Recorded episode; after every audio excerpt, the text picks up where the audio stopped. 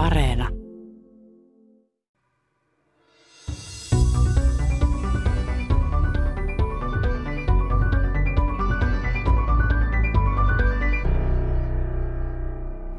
Geologi Pasi Talvitie. Me ollaan siis Kauhajoen ja Isojoen. Tämä Lauhavuoren kansallispuisto siis sijaitsee molemmissa kunnissa. Ja nyt me, ollaanko me nyt Isojoella jo? Ollaan Isojoella. Joo. Ja me ollaan todella vaikuttavan kivijatan äärellä, että mäkin on kuitenkin nähnyt aika monenlaisia tällaisia kivipeltoja, mutta en kerta kaikkiaan näin isoa, niin geologi Pasi Talvitie, mikä tämä paikka on? Me ollaan Lauhavuoren kivijadalla, joka on noin 800 metriä pitkä ja 100 metriä leveä tämmöinen hiekkakivestä koostuva louhikko, pirunpelto, muinaisranta. Tämä on Lauhavuoren kansallispuiston yksi päänähtävyyksistä. Ja näitä kivijatoja täällä Lauhavuorella on useampia ja tämä on, tämä on tosiaan suurin niistä. Pasi Talvitie, miksi tämä on? Että säkin sanot, että tämä on Lauhavuoren päänähtävyys, kun täällähän on hyvin paljon nähtävää. Tämä on todella ainutlaatuinen paikka geologisesti ja myös maaperän kannalta. Tässä ehkä selkeiten näkyy nämä alueen erityispiirteet, eli tämä Lauhavuori, Lauhavuori koostuu hiekkakivestä, siis Lauhavuoren kallioperä. Se kallioperä ei itsessään ole kovin monessa paikassa nähtävillä, mutta sitten se hiekkakivi näkyy parhaiten näillä tota, kivijadoilla, jotka sijaitsevat tämän niin kuin hiekkakivi muodostuman reunaosissa. Tässä tätä nyt on tätä kivikkoa melkein kilometrin matkalla, matkalla näkyvillä, että tästä on niin kuin tullut semmoinen alueen tunnettu nähtävyys ja täällä on ihmiset kulkeneet, geologejakin on kulkenut täällä jo yli sata vuotta sitten tätä ihmettelemässä, että semmoinen paikka, missä hiekkakiveä on parhaiten näkyvillä. Tuosta hiekkakivestä sinällään, tähän Lahavuori on sinällään harvinainen paikka, että meillä on täällä peruskallion päällä muuta kallioperää Suomessa. Eli Suomen kallioperä yleensä on aika vanhaa, mutta tämä Lahavuoren hiekkakivi, niin tämä on suhteellisen nuorta. Eli jäänne tämmöisestä sedimenttikivipeitteestä, joka joskus aikaisemmin on peittänyt laajempiakin alueita Suomessa ja josta hyvin pieniä osasia, pieniä palasia on säilyneenä nyt sitten siellä täällä ja suurin niistä on tämä Lauhavuori. Näin käynnistyi tämänpäiväinen Tiede Ykkönen. Minä, Teija Peltoniemi, vierailen niin sanotussa Länsi-Suomen Lapissa, eli Lauhavuorella, joka sijaitsee Kauhajoen ja Isojoen kunnissa.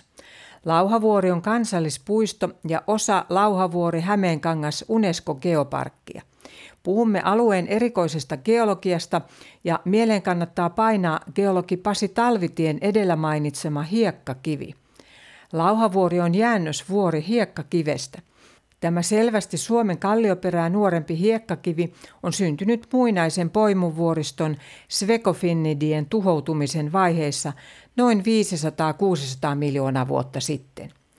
Käymme katsomassa myös tooreja, isoja peruskallion palasia, joiden ympäristö on rapautunut. Näistä isoin on niin sanottu aumakivi. Toorit ovat peräisin liitukaudelta noin 70-20 miljoonaa vuotta sitten. Lauhavuorihan on Länsi-Suomen korkein kohta, joku 231 metriä. Sä voit korjata Pasi Talvitie kohta. Ja sitten lähdin tulemaan tuolta idästä Kauhajoen puolelta ja ajoin sitten tämän ikään kuin tämän Lauhavuoren läpi. Sen huomaa tietysti, kun se nousee ja sitten se alkaa laskeutua tänne länteenpäin. Isojoelle, missä sitten tämä on etelän puolella, tämä kivijata. Ja sitten on tämmöinen hiekkainen kangas, niin mikä sun mielestä tässä nyt tässä välittömässä kivijatan läheisyydessä olevassa niin on jotenkin sellaista, minkä sä haluaisit kuuntelijoille kertoa? Joo, Lauhavuorella, Lauhavuorella tämä maisema koostuu pääosin tämmöisestä mäntykankaasta, eli tämmöisiä avaria, kuivia mäntykankaita kilometrikaupalla ympäri, ympäri tätä mäkeä. Lahavuoren huipulla taas kasvillisuus on paljon vehreämpää. Siellä on tämmöistä sekametsää. Se liittyy osittain alueen geologiaan, eli se huippu on jääkauden jälkeen ollut jo kuivaa maata, muinainen saari. Mutta nämä rinteet, niin nämä on veden huuhtomia ja näistä on ravinteikkaat maa-ainekset lähtenyt pois ja tähän on jäänyt vain hiekkaa ja, hiekkaa ja soraa, soraa jäljelle. Ja nämä muistuttaa tämmöisiä harjumaisemia, mutta nämä ei ole harjumaisemia. Miksi ne ei ole?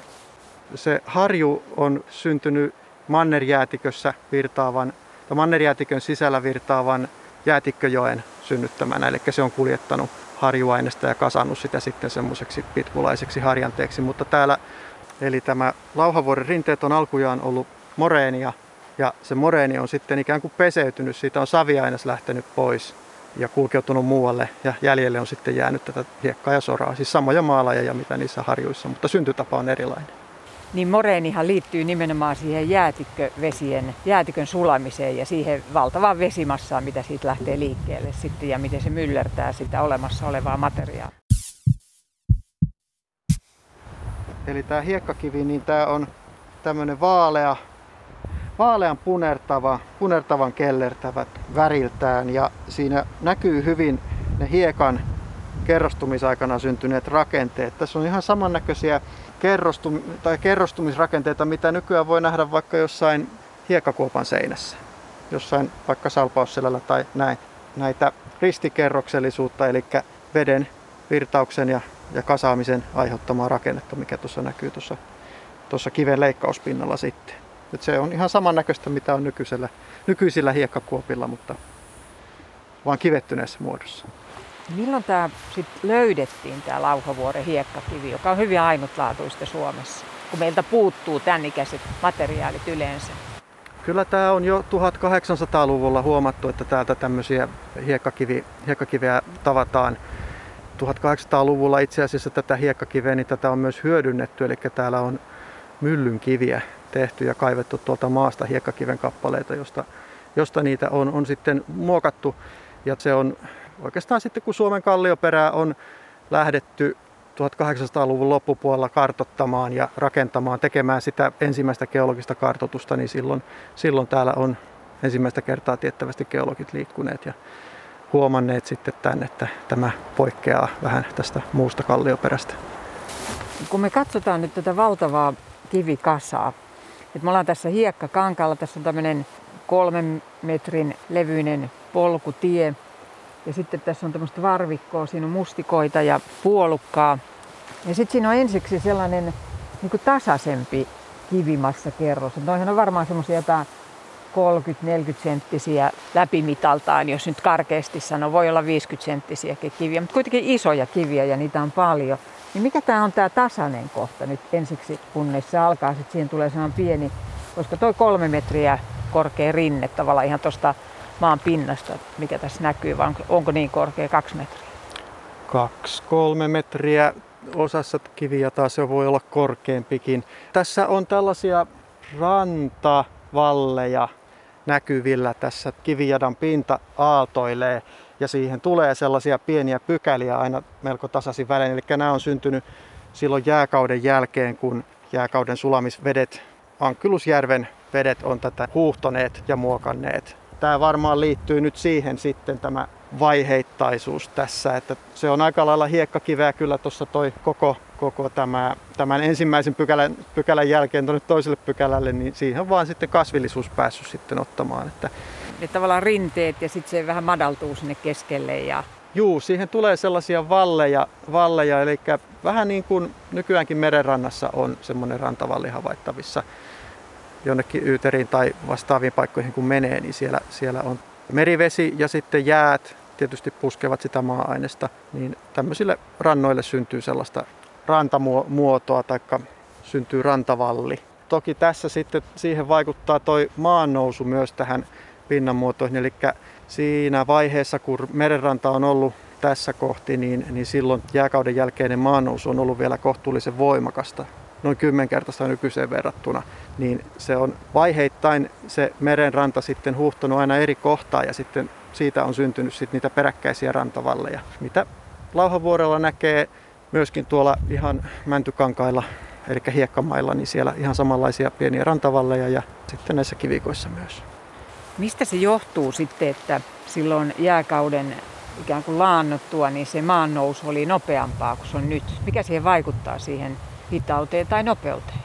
Kyllä se ilmeisesti on, että kun jääkauden mannerjäätikkö on sulanut ja lähtenyt pois, sitten on valtava paksuus lähtenyt sitä jäätä pois. Ehkä kolme kilometriä ollut enimmillään se mannerjäätikön paksuus, niin sitten kun se on siitä sulanut ja vetäytynyt, vetäytynyt pois tätä alueelta, niin se on ensimmäisenä ponnahtanut niin kuin korkki ylöspäin se maanpinta. Eli hakeutunut siihen uuteen tasapainoon, kun valtava massa on lähtenyt pois. Mutta sitten ajan kanssa se on sitten hidastunut se prosessi sitten, että nykyään se on noin metrin sadassa vuodessa, mitä se nousee. Mutta ensimmäiset pari tuhatta vuotta, niin silloin se oli luokkaa 10 metriä sadassa vuodessa. Ja siihen liittyy sitten myös maanjäristyksiä ja muuta tämmöistä seismistä toimintaa.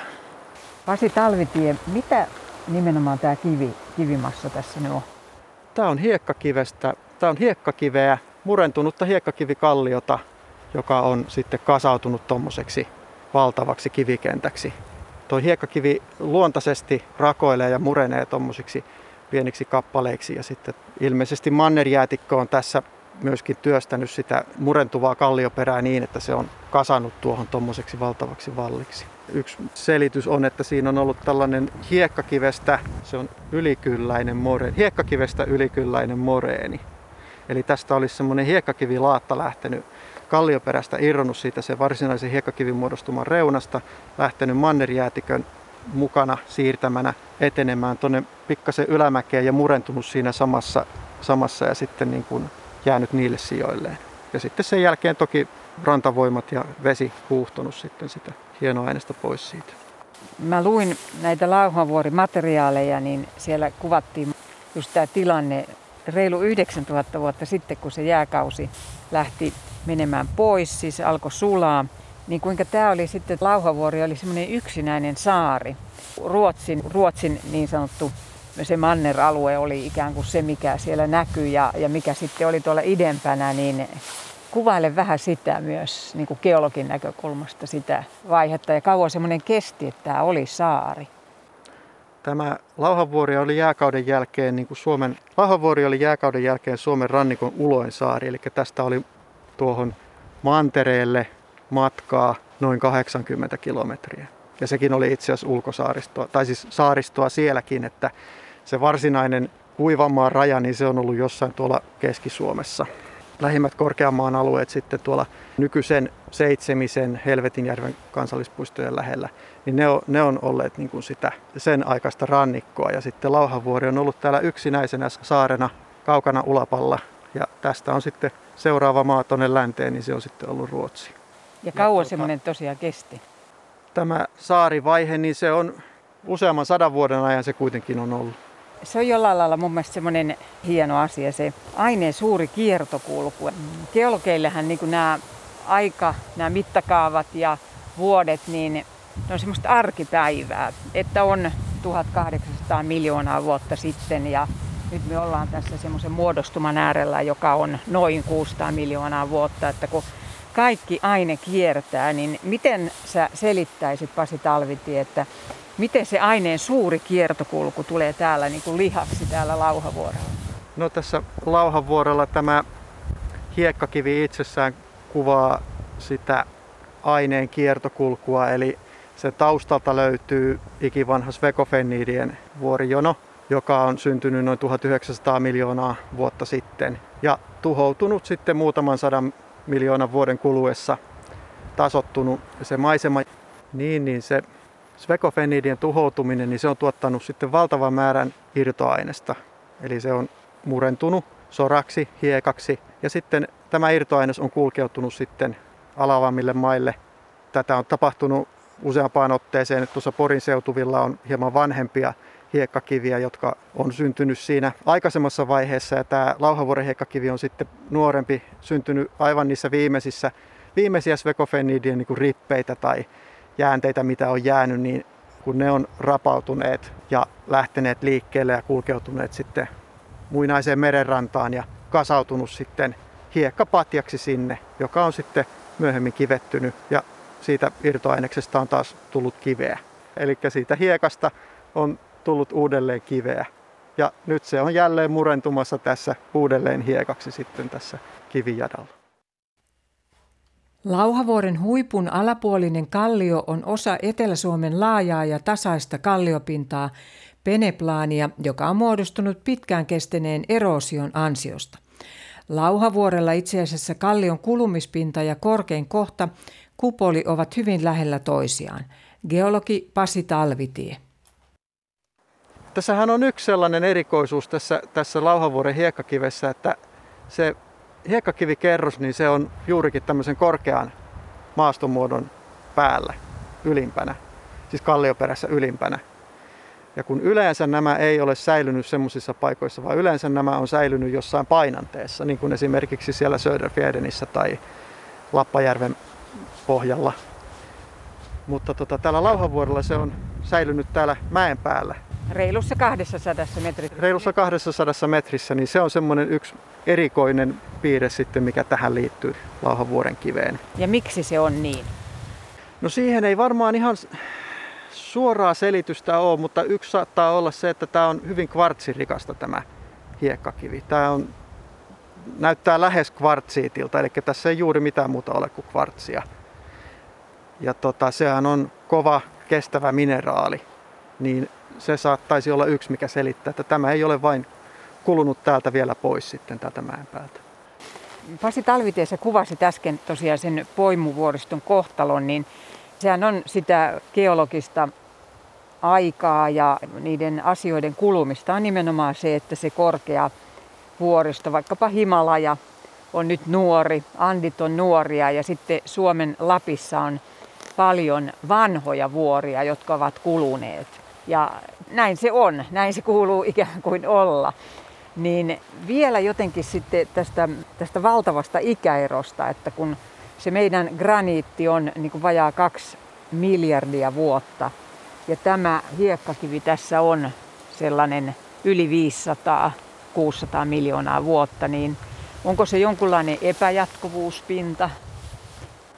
Kyllähän tässä seistään itse asiassa paraikaa hyvin lähellä semmoista epäjatkuvuuspintaa. Eli, eli meillä on tämän hiekkakiven alla, niin siellä on juuri tämä prekambrinen peneplaanipinta, eli kulumispinta, joka edustaa sitä pintaa, mihin asti se maaperä tai kallioperä on kulunut ennen kamprikautta, ennen kuin nämä on lähtenyt sitten kerrostumaan nämä nuoremmat kivet siihen päälle. Ja se on säilyneenä tuossa hiekkakivimuodostuman alla. Siitä on itse asiassa yksi kaira, reikä kairattu tänne Lauhavuorelle joskus 70-luvun lopulla, joka lävistää tuon hiekkakiven, niin siellä se näkyy, että se on hyvinkin rapautunutta ja kulunutta sitten se graniitti, mikä on tuolla alla, se peruskallio syvälle rapautunutta kiveä. Kuinka, kuinka paljon tätä hiekkakiveä tässä on sitten? Tämä hiekkakiven paksuus on enimmillään noin 40 metriä. Yleisesti 10-40 metriin on, on niin kuin se, se vaihtelee aika, aika paljon se tuota hiekkakiven paksuus. Ja sitten on kulunut kilometri sitä materiaalia. Joo, eli tätä hiekkakiveä, niin alkuperäinen paksuus saattaa olla jopa kilometrin verran, mutta sitä on kulunut aika paljon pois. Se on hyvin ohut kerros enää jäljellä. Me ollaan Pasi Talvitien kanssa nyt tässä kivijatassa. Siis tämä on oikeastaan tämmöinen valtava kivipelto. Että se tosiaan nousi sen pari-kolme metriä tuosta hiekkakankaalta siltä niin kuin, tavallaan sieltä metsän puoliskolta. Ja olisiko tämä nyt leveä sitten joku, onko tämä 150 metriä leveä niin kuin tästä kohdasta? Sitä luokkaa 150, leveimmillään ehkä 200 metriä. Nyt kun mä katson tonne etelään päin, niin mä näen hyvin pitkälle tätä valtavaa kiviröykkiötä. Ja kun mä katson tuonne pohjoiseen päin, siellä vähän toi maa nousee, koska ne las, sitä pinnanmuodot laskeutuu tänne päin. Niin, mutta yhtä lailla sitä on kymmeniä metriä, satoja metriä. Kun me oltiin äsken tuossa reunalla, niin siinä jotenkin enemmän sitten kävi ilmi näiden kivien harmaus, kun tietysti niihin on kertynyt erilaista jäkälää ja ja sellainen niin kuin pinnan kasvillisuutta, kasvustoa, joka niin kuin on harmaa. Mutta sitten kun me tullaan tähän keskelle tätä aluetta, niin tässä näkee tosiaan tämän, että tämä on hiekkakiviä ja se semmoinen vaalean ruskea hiekkamainen, mutta siis selvästi tietysti kivi. Et hiekka on kivettynyt kiveksi. Mitä muuta sä jotenkin haluaisit tästä nostaa esille niin kuin näistä ominaisuuksista? Tässä on tämmöiset nämä on tämmöiset lohkosuunnat. Siis onko näissä, sä sanoit, että tämä on lähes kokonaan niin kvartsiittia, niin onko täällä maasälpää? Kvartsista koostuva hiekkakivi, eli siis pääasiassa koostuu kvartsista tämä hiekkakivi. Siellä on pieniä määriä, saattaa olla maasälpää mukana. Ja sitten tämä raekoko vaihtelee, että tämän muodostuman pohjaosissa esiintyy semmoista konglomeraattikiveä, eli siinä on sitten jo ihan pieniä niin kuin kivenkappaleita, joista pystyy sitten erottamaan, mitä, mitä kiveä siellä, siellä on. Ja niistäkin suurin osa koostuu kvartsista, mutta siellä on tunnistettu myös pieniä graniitin kappaleita ja myöskin savikiven kappaleita, jotka on sitten peräisin tuolta nykyisen, nykyisen Selkämeren pohjasta, pohjasta sitten. Tässä kivessä on näkyvillä tosiaan tämmöisiä sedimenttirakenteita, eli juuri kerrostumisen aikana syntyneitä, syntyneitä. Tämä on tuulinen paikka tässä keskellä. Tuossa itse asiassa joo, meidän takana, takana tosiaan, niin siinä sitten näkyy vielä tuommoinen jääkauden jälkeisen maanjäristyksen jälki, mikä tekee sen, että tuonne Kivijärän pohjoispäähän ei ole ihan tuommoista selkeää näkyvyyttä, kun se maa nousee sinne päin katsottaessa. Siis missä päin se siis on tavallaan? Että... Siinä on noin metrin verran nousee tuolla tuommoinen, missä noin pieni kumpare tuolla. Ja se kulkee siitä poikki. Jos tätä nyt yhtä tämmöistä rantavallia seuraa tonne, niin siinä tulee tuossa 50 metrin päässä semmoinen pieni kinkama, että se nousee ylemmäs. Niin se on siinä kohtaa. Ja sitten se menee tuohon alas tuon opastaulun luokse ja jatkuu tuonne alarinteeseen. Ja siinäkin näkyy tuommoinen pieni loiva, mikähän toi nyt on kynnys. Ja, ja tuota, se on tuota, jonkun muinaisen Siinä on jo yhdeksän, noin 9000 vuotta sitten ollut maanjäristys, joka on tuottanut noin 6 kilometriä pitkän tämmöisen jäljen tänne Lauhavuoren rinteeseen. Ja tämä on löytynyt noin vuonna 2014, kun laserkeilausaineistoja tästä alueelta on saatu käyttöön, niin tota Geologian tutkimuskeskuksessa on havaittu sitten tämmöinen tiettävästi Suomen eteläisin tunnistettu jääkauden jälkeisen maanjäristyksen jälki. Se oli varmaan ilon päivä teille kellokeille, että tuli taas uusi selitys. Joo, ja tämähän on silleen mielenkiintoinen kanssa, että tuosta on kuva 1890-luvulta kuuluisa geologi J.J. Sederholm on käynyt valokuvaamassa tässä kivijadalla ja hän on kuvannut sitten tämän maanjäristyksen jäljen myös, mutta toki sitä ei ole vielä silloin tunnistettu. Kenties hän on ajatellut niin. Siirrymme Pasi Talvitien kanssa muutaman kilometrin verran katsomaan Lauhanvuoren aumaa eli toorikiviä. Nämä kivet ovat itse asiassa peruskallion paloja, jotka eivät ole rapautuneet samassa määrin kuin ympäristö. Kivien muoto vaihtelee hampaasta, palloon ja kananmunan muotoon. Tooreja tavataan myös Lapissa. Onko tämä yksi niin kutsuttu lappimainen piirre?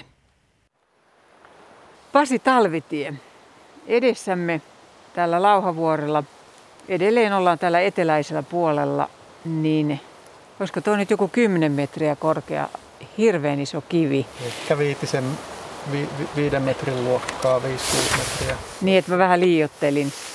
9 Mut... metriä on hyvä. Kaikki suurimmat kivet joka paikassa on aina 9 metriä korkeita. Onko semmoinen kokemus geologilla? Semmoinen kokemus. Joo, kauhean korkealta se kuitenkin vaikuttaa ja se on, sen ympäri kulkee polku ja muuten tässä on tämmöistä kuusi metsää, pääsessä kuusi metsää ja tämmöistä varvikkoa. Ja sitten se on jotenkin semmoinen ryynimäinen. Siis sellainen toi rakenne, mikä tuosta nyt sitten näkyy, niin mitä sillä on tapahtunut ja mikä tämä on? Tämä on aumakivi, rapautumisjäännös eli toori ja vielä tarkemmin toorin ydinkivi, eli semmoinen yksi toorin kappale, joka nyt kököttää tuossa. Se on syntynyt kallioperästä rapautumalla ja vaikka se näyttää nyt tämmöiseltä isolta siirtolohkareelta, että sen olisi jääkausi tuonut, niin se sijaitsee itse asiassa aika lailla lähellä sitä paikkaa, missä se on syntynyt. Luultavasti näillä, näillä sijoillaan. Eli siinä on ollut kalliota ympärillä ja siellä kallion rakojen, rakoja pitkin on vesi ja lämpö tehnyt semmoista rapauttavaa työtä, eli toi kivi on rapautunut niitä rakoja pitkin. Se on muovautunut tommoseksi valtavan, valtavan pallon malliseksi kiveksi. Kivilaji tuossa tosiaan on graniitti, se on hyvin tommonen karkearakeinen graniitti tämä paikallinen graniitti. Se tekee sen ryynimäisen pinnan siihen, eli siinä on isoja maasälpä, maasälpäkiteitä, kiteitä, jotka tuolta sitten hyvin erottuu. Vaaleanpunaista Tuuli seuraa meitä. Kyllä se näköjään seuraa. Että minne tahansa me nyt liikutaan täällä Lauhavuorella, niin, niin se seuraa. Eli onko se jotenkin myös se ryynimäisyys osa sitä rapautumista, että siksi on ton näköistä? Se ryynimäisyys liittyy ihan siihen kiven omaan rakenteeseen, eli se on, se on graniitti, joka on kiteytynyt hitaasti syvällä maankuoren alla, noin 10 kilometrin syvyydessä. Ja se kiteytymisen hidas vauhti tarkoittaa, että ne yksittäiset kiteet on päässyt kasvamaan aika isoiksi. Eli siellä 10 kilometriä syvällä maassa ja, ja mitä se hidas vauhti? Hidas kiteytyminen 10 kilometrin, noin 10 kilometrin syvyydessä maan alla niin tarkoittaa, että ne yksittäiset kiteet on päässeet kasvamaan kaikessa rauhassa aika isokokoisiksi. Ja ne erottuu tuossa nyt sitten tuommoisina peukalon kynnen kokoisina, kokoisina tota niin, niin, kiteinä sitten tuossa kivessä. Eli toi on hyvin karkea, karkea rakeinen, rakeinen kivi. Muistuttaa vähän rapakiveä toi ulkoasu tässä paikallisessa, paikallisessa kivessä. Kyllä, ähm. minullekin. Ja rapautuminen myös on vähän saman tyylistä, eli siitä syntyy sitten semmoista rapakalliosoraa, kun se rapautuu.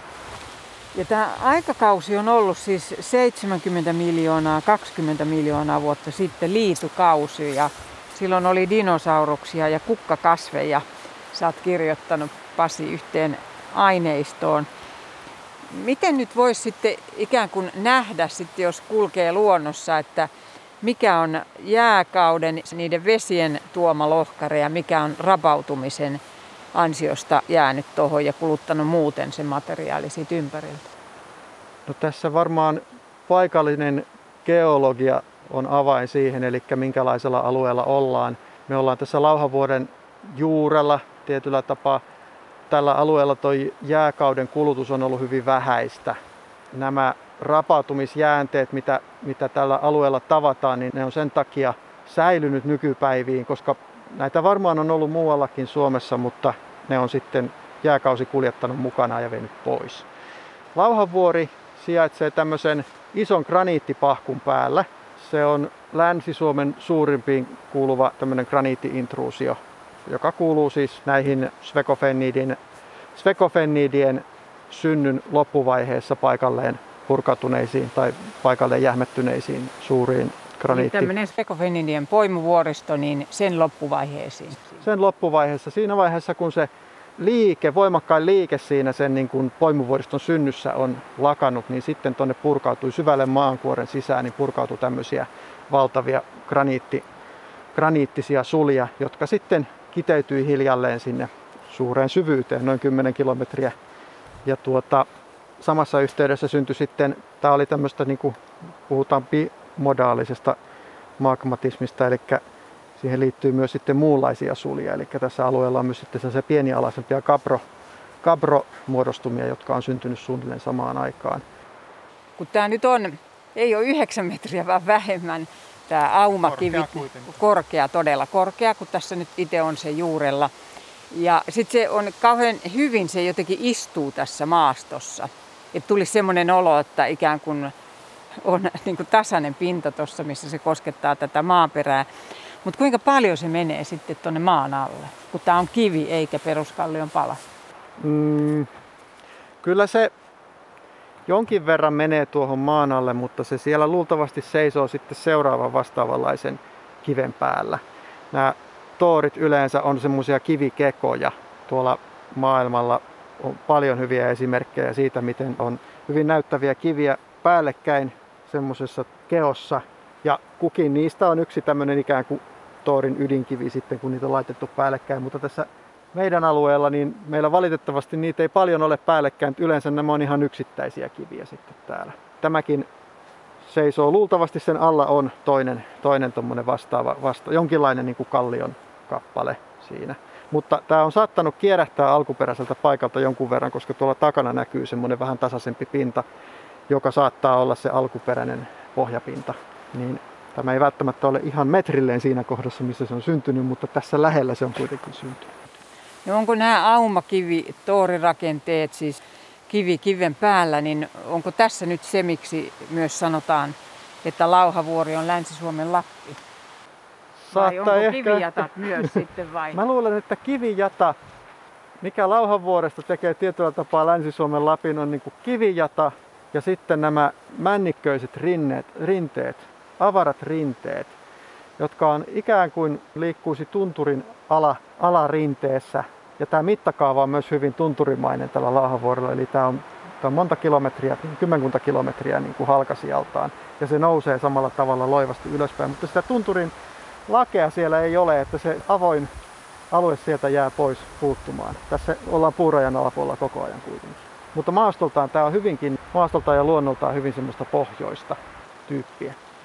Ja sitten tämä Lauhavuori, kun se on niin korkea, Länsi-Suomen korkeimpiin kuuluvia paikkoja, niin täällä myös sataa kohtuullisen paljon ja talvella kertyy paljon lunta. Niin meillä on Lauhavuorella hyvät hiihtoolosuhteet sitten. Kun muualla alueella lumi on jo sulanut, niin Lauhavuorella vielä hiihdellään. No johtuuko sitten esimerkiksi tänä kesänä, nyt on hirveän kuiva kesä alla ja mustikka on harvalti, niin johtuuko tästä, että täällä sataa yleensä paljon enemmän kuin muualla, niin että täällä on myös tätä mustikkaa nyt? Kyllä se ilmasto vaikuttaa täällä, täällä siihen myöskin kasvillisuuteen. Eli tämä on semmoinen varma mustikkapaikka ja marjoja muutenkin hyvin, hyvin paljon, puolukkaa ja mustikkaa. Mitä se vaikuttaa sitten tähän kasvillisuuteen, tämä sateisuus? Sateisuus näkyy tämän alueen kasvillisuudessa. Ja pinnan muodossa. Ja pin, joo, näin niin kuin alueen kasvillisuudessa, niin tämä alueella kertyy huomattavan paljon pohjavettä, joka siis kulkee siinä Lauhavuoren maaperässä olevassa rantakerrostumassa. Se kertyy tuolta Lauhavuoren huipulta ja sitten Lauhavuoren alarinteissä, niin siellä se purkautuu pintaan ja siellä on paljon lähteitä. Sieltä saa alkunsa muun muassa Isojoki, Isojoen latvavedet tulee Lauhavuorelta. Siellä on siis kirkasvetisiä lähteitä, myös paljon tämmöisiä tihkupintoja ja soita. Ja nämä pohjavedet ruokkii vielä tätä suoluontoa, suokasvillisuutta. Sitten täällä alueella on myös tämmöisiä mineraalikoste, tai siis tämmöisiä laksoja, eli vuodenaikaiskosteikkoja. Ja niihin kertyy sulavettä kevään aikana sillä lailla, että ne on keväisin, ne näyttäytyy järvinä, mutta kesän aikana se vesi suotautuu sinne maaperän sisään ja syksyllä ne on sitten tämmöisiä avoimia nummia tai heinikoita. Tosiaan niin kuin niissä voi havainnoida sen, miten pohjavesi syntyy. Että ensin se on siinä pinnassa ja sitten se häviää sinne jonnekin maan sisään. Onko se Katikan kanjoni sitten, niin kuin, mikä yhteys silloin jotenkin, että tämä Lauhavuori on osa tätä Lauhavuori Hämeenkangas geoparkkia. Ja sitten se Hämeenkangas on oma alueensa ja tässä ympärillä on Kauhaneva ja paljon tämmöisiä kiinnostavia soialueita, niin niin miten just tämä vesi ja sitten esimerkiksi ne Katikan kanjonit, jotka, voisiko tästä nyt sinne joku korkeinta 20 kilometriä, joka on semmoinen hyvin kans epätyypillinen eteläpohjalainen muodostuma ja alue. Et siellä on nämä, kuvailipa sä minkälainen on Katikan kanjoni. Katikan kanjoni on semmoinen erosiokuru, oikeastaan erosiokurujen verkosto. Siinä on useampia puroja, jotka yhtyy siinä Katikan kanjonin alueella ja ne on syövyttänyt siihen paikalliseen maaperään semmoisia 20 metriä syviä uomia, jotka sitten risteilee ja mutkittelee siellä ja välillä yhtyy ja erkanee. Ja niiden uomien väliin on paikoin jäänyt semmoisia myöskin erosiojäänteitä, eli siellä on tämmöisiä korkeita jyrkkärinteisiä mäkiä, joiden la- laki on tasainen ja se lakialue edustaa sitä alkuperäistä maanpintaa, mikä on sitten sitä ympäriltä kulunut pois. Milloin se on? Minkä? Se on jääkauden jälkeen viimeisen sanotaan, että 9000-8000 vuoden aikana syntynyt. Mutta onko se yhteydessä sitten ne, ne kurut siellä tähän vesijärjestelmään?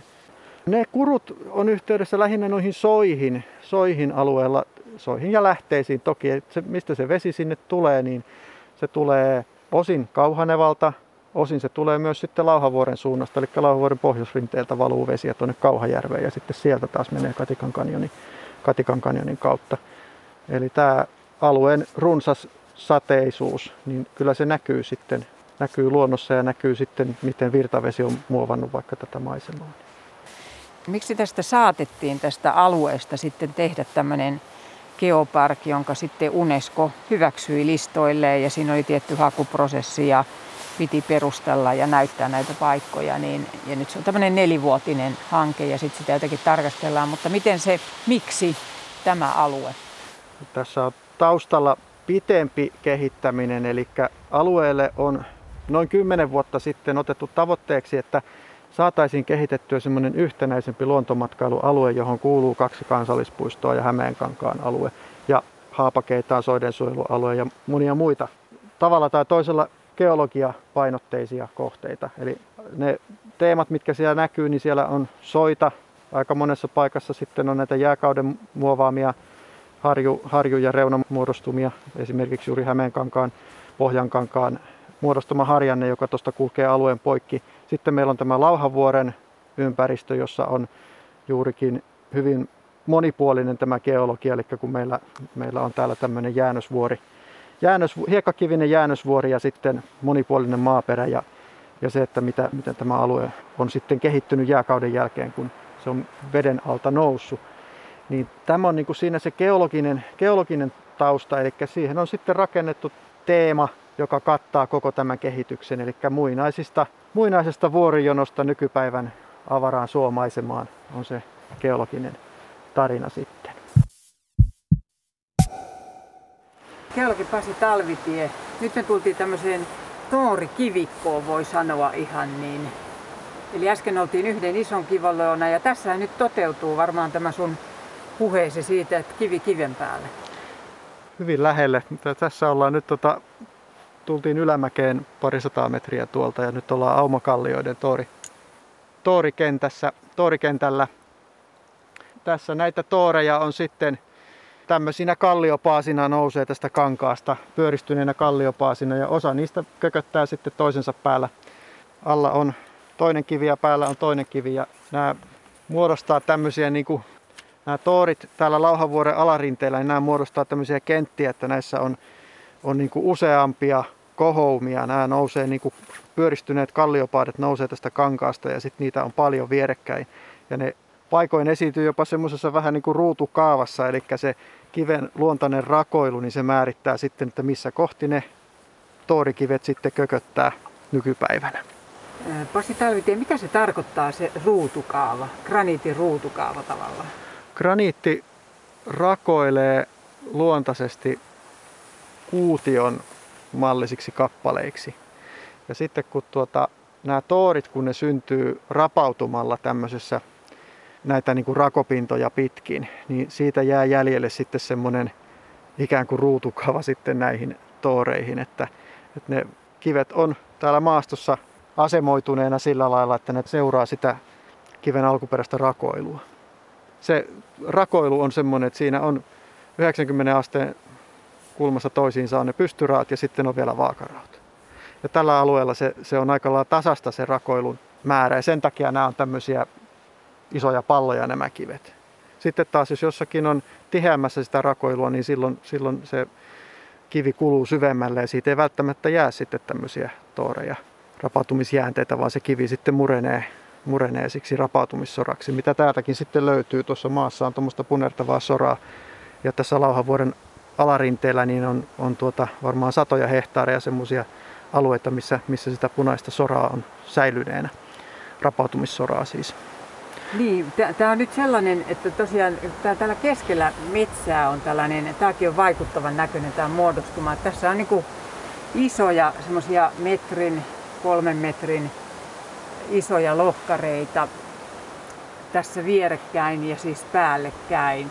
Ja tässä nämä on niin kuin säilynyt, nämä ei ole niin kuin rapautunut sillä tavalla, niin kuin ilmeisesti esimerkiksi toi aumakivi, mitä me oltiin katsoa story, niin siinä se ympäristö on rapautunut pois ja tässä tämä on, silloin niin kuin näillä kivillä, kivillä on kavereita. Mm, kyllä, näitä on tässä kymmenittäin tässä kankaalla ja ne on, esiintyy semmoisina tihentyminä, että varsinkin tässä Lauhavuoren alarinteillä niin näitä, näitä tavataan täältä niin kuin Lauhavuoren länsipuolelta erityisesti, mutta oikeastaan joka puolella tätä lauhavuorta. Ja se, että miksi näitä täällä sitten on juuri tällä, korkeude, tällä korkeudella, se saattaa osittain myös liittyä tuohon hiekkakiveen. Se hiekkakivi itsessään on saattanut jossakin vaiheessa olla suojaamassa tätä reunama, reunamillaan olevaa rapautunutta aluetta tuolta kulutukselta. Ja sittenhän se toki on kulunut myöhemmin pois se hiekkakivi sitten, mitä on lähtenyt, mutta että juurikin hiekkakivialuetta kehystää tämmöinen toori, toorivyöhyke. No, tätä rapautumista tai rapautumis jäänteitä, rapautumisen aiheuttamia tai rapautumisen synnyttämiä maaperän muodostumia ja, ja kallioperän muodostumia, niitä tavataan juurikin Lauhavuoren ympäristöstä, mutta myös tuolta Kauhaneva Pohjankankaan pohjoispuolelta tunnetaan toinen alue, missä niitä on myöskin aika paljon, näitä rapa, rapakiviä tai rapakalliota. No toki nyt tietysti taas ollaan yhdellä, ollaan yhdellä sellaisella kohteella, jossa on geologit käyneet jo kauan, kauan sitten, eli tuota, 1800-luvun lopulla tässä on, on aikaisemmin mainittu J.J. Sederholm käynyt kuvaamassa tämän, tämänkin toorin muodostumaan sitten matkoillaan täällä, kun hän on ollut sitten kallioperäkartoitusta tekemässä. Niin ja netissähän on kiva kuvavertailu, missä on tämä Sederholm geologi 1800-luvulla ja Oliko niin, että sä oot kuvannut itse sitten tässä 2000-luvulla geologiaa? 2018 on käyty kuvaamassa. Pasi Talvitie summaa vielä Lauhavuoren geologiaa. Pohjalla on vertaus Suomen geologiaan, jossa on vain kannet jäljellä, mutta Lauhavuorelta löytyy jopa välilehtiä.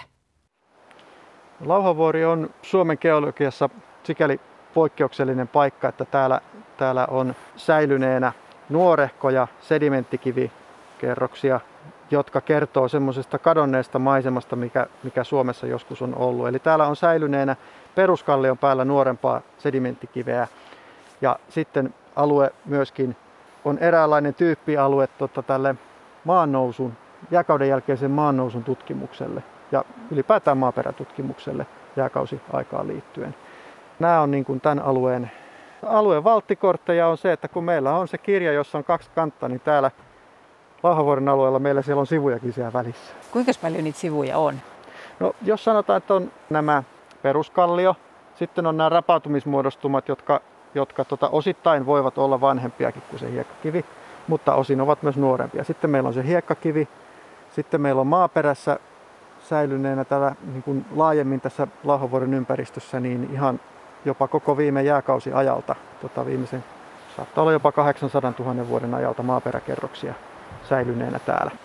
Kun silloin ne jääkaudet alkoivat? 800... Silloin kun pohjoisella pallonpuoliskolla alkoivat nämä jäätiköitymiset, niin tänne, tänne alkoi kerääntymään sitten jääkauden synnyttämiä maakerroksia. Ja, ja jostakin syystä tällä alueella niin se jääkauden kuluttava vaikutus on ollut tosiaan hyvin vähäistä, eli täällä on ollut enemmän kerrostavaa tämä jääkauden luonne, kun muualla Suomessa se on etupäässä kuluttanut.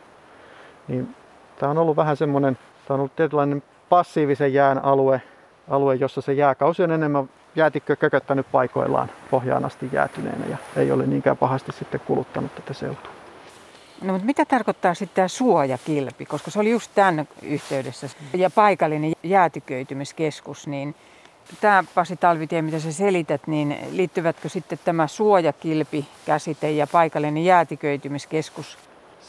Liittyvät toisiinsa, eli ajatus on sellainen, että kun meillä on tämmöinen hyvin korkea alue, jossa sataa paljon, niin luultavasti silloin jääkauden alkuvaiheessa niin tänne on jo päässyt kehittymään sitten – paikallinen semmoinen jäätiköitymiskeskus. Tuonne mäkeen sitä lunta, lunta kun tarpeeksi kertyy, niin sinne syntyy sitten jäätikkö. Ja tällä alueella se on saattanut suojata, levittyä tästä Lauhanvuoren ympäristöön ja suojata sitten tätä aluetta sitten siltä aktiivisemmalta jäätikön toiminnalta, mikä sitten on nähtävillä esimerkiksi tuossa rannikon puolella ja sisämaan puolella niin kuin voimakkaampina jäätikkövirtoina, jotka on kuluttanut sitä maisemaa.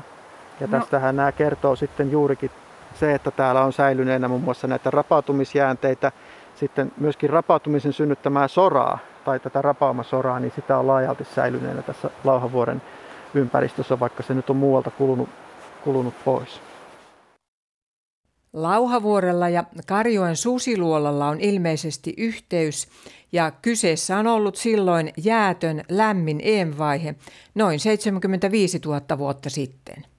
Susiluolan synty ulottuu varmaan paljon kauemmaksikin, mutta tämä mahdollinen ihmisasutuksen jälkien löytyminen sieltä susiluolasta, niin se ajoittuisi siihen EM-lämpövaiheeseen, joka on siis viimeistä Veiksel-jääkausi jääkautta edeltänyt lämmin vaihe. Siihen aikaan toki onhan se ihan mahdollista, että täällä on ihmisiä saattanut liikkua silloin ja ketä he ovat sitten olleet. Niin ajatushan on, että neandertaali-ihmisiä olisi, olisi asustellut sitten siellä luolassa.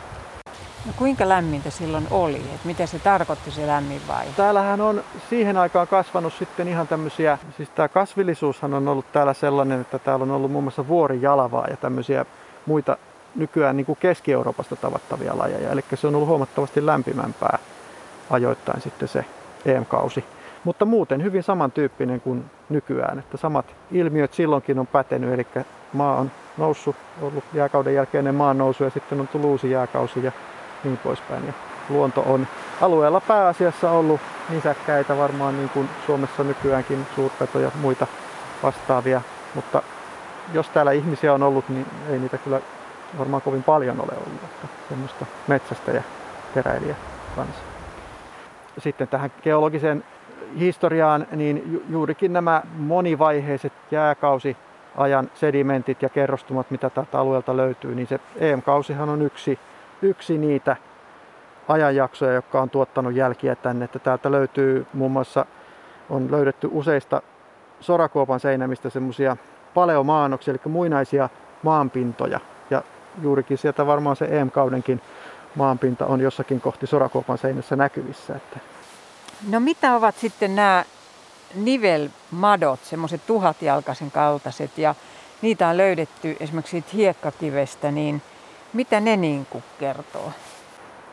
Joo, Lauhavuoren hiekkakiven ikähän on hieman arvoitus. Sieltä on löytynyt jälkiä tämmöisen anneliidi nivelmadon ryömimisjälkiä, jonka perusteella on sitten tehty lajimääritys ja sen perusteella on sitten pystytty määrittämään se mahdollinen ikä niille hiekkakiven synnylle. Eli koska se hiekkakivi on ollut hiekkaa siellä rannassa, jo, jossa on sitten tämmöinen pieni tuhatjalkainen, tuhatjalkaisen näköinen mato sitten mönkin. Mönkijät viihtyy niin. hiekassa. Tietysti. Mönkijät viihtyy hiekassa, kyllä. Niin, siellä, sen mm. hetkisen rannan, rannan kohdalla, niin mistä ne kertoo sitten? Joo, siis Annelidin ryömimisjälkien löytyminen siitä hiekkakivestä, niin se kertoo sitä sen kiven iästä. Ja se kertoo, minkä ikäinen se kivi enimmillään voi olla. Ja eli, niitä eli... annelideja on ilmestynyt tuota eläinkuntaan noin 650 miljoonaa vuotta sitten.